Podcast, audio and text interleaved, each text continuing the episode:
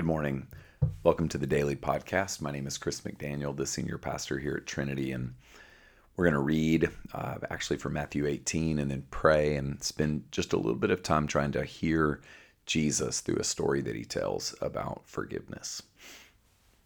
Verse 21 Then Peter came to him and said, Lord, if another member of the church sins against me, how often should I forgive? As many as seven times?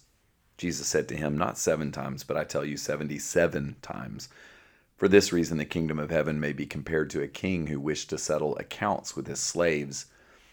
When he began the reckoning, one who owed him 10,000 talents was brought to him, and as he could not pay, his Lord ordered him to be sold, together with his wife and children, and all his possessions, and payment to be made.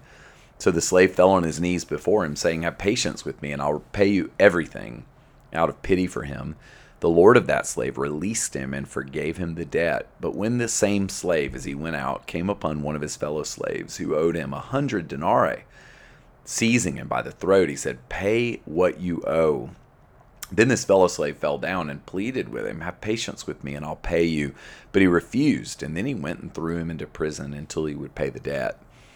When this fellow when his fellow slaves saw what had happened, they were greatly distressed, and they went and reported to their lord all that had taken place. Then this Lord summoned him and said to him, You wicked slave, I forgave you all that debt because you pleaded with me.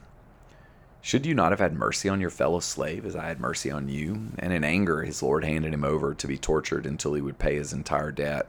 So my heavenly Father will also do to every one of you if you do not forgive your brother or sister from your heart. This is the word of the Lord. Thanks be to God. Lord, I just ask you to help us to hear Jesus. Um, help us to to look at you and grow. Uh, Lord, I pray that you would help us to do this very important work of learning to forgive from our hearts, Lord, when we feel triggered or angry. In Jesus' name, amen. So it's very important for us to hear that this text begins with a question. Peter says, Lord, if another member of my church, of the body of Christ, sins against me, how often should I forgive?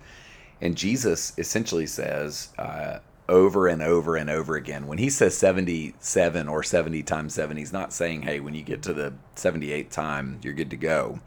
Jesus is essentially here raising the stakes when it comes to forgiveness. He's saying, forgive until the offense is healed. We must have clarity around terms if we're to know what a passage like this even means. Forgiveness means to cancel a debt that is owed, regardless of whether the debt is big or small. The idea is the same. To forgive is a legal term, it means to cancel the debt. So Jesus makes this very clear in the story that he tells. He says we're to cancel debts, uh, big ones and little ones.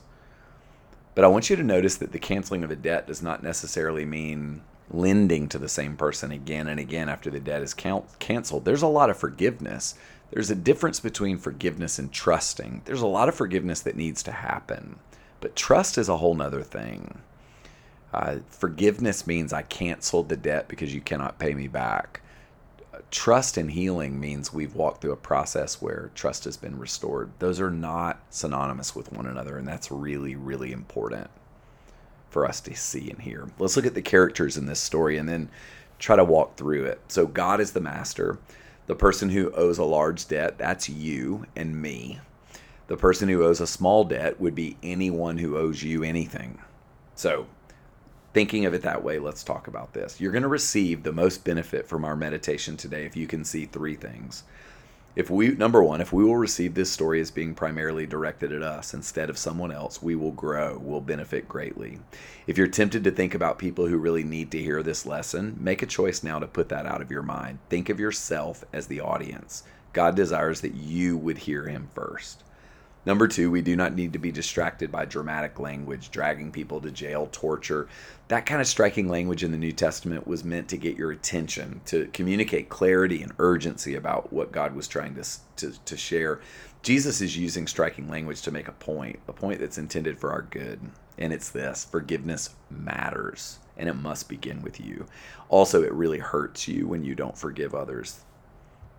Number three, judgment is a reality. Essentially, the end of this story reminds us that if we live by the sword, we're going to die by the sword. And that's not because God is cruel.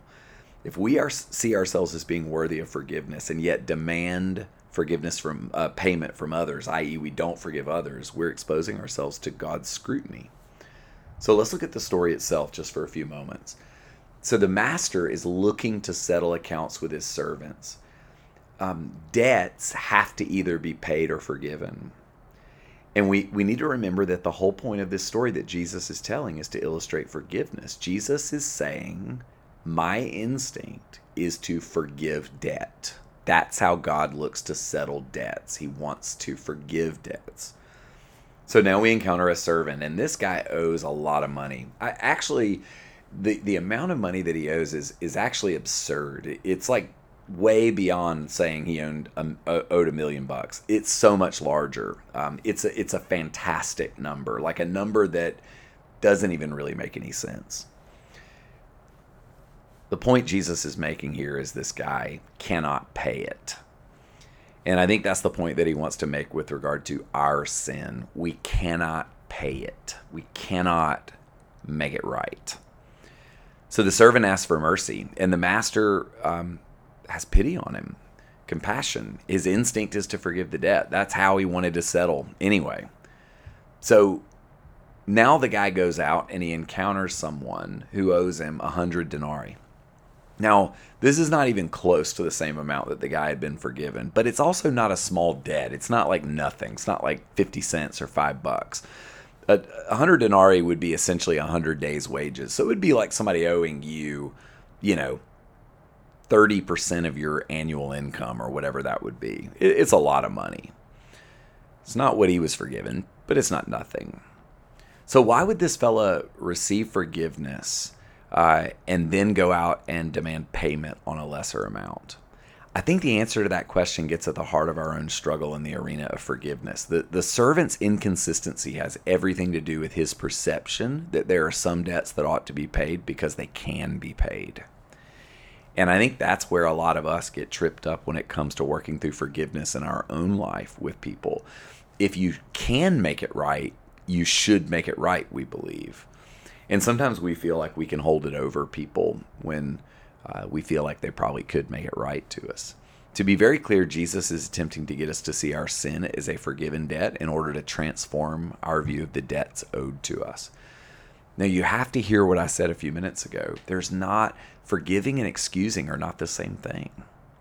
Uh, forgiveness doesn't mean it wasn't a big deal. Forgiveness really means you you can't make this right. That's why I think I marvel. Like it, it means the pain is so big, the debt is so big that you can't pay it back.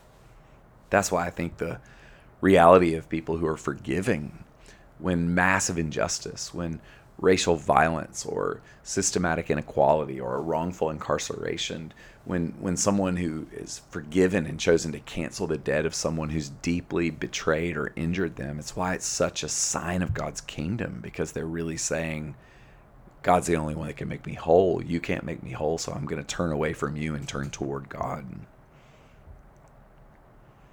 And I believe the Lord wants us to be the kinds of people who recognize that if we can get a revelation of the fact that God has canceled huge debt in us, it will then liberate us to begin to cancel the lesser debts that are owed to us.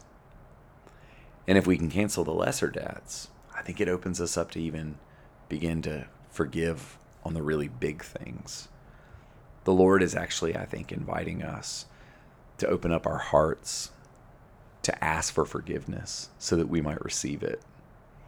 And I'll say to you that when you ask for forgiveness, um, especially like I was saying on Wednesday, when we stand in the gap and we intercede and we, we repent on behalf of the wider story, sometimes we're not going to hear, uh, I forgive you back.